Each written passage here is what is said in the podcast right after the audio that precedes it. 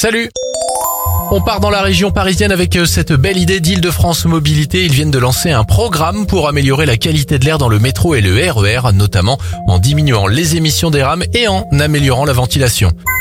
Direction la Zambie maintenant, le parc national de Luangwa Nord est parvenu à réintroduire le rhinocéros noir déclaré espèce éteinte dans le pays à la fin des années 1990. Aujourd'hui, le parc compterait près de 50 individus et pourrait servir de modèle. Enfin, bonne nouvelle, le gouvernement voudrait supprimer les points en moins sur le permis pour les excès de vitesse mineurs. L'application de cette règle pourrait arriver d'ici à la fin de l'année.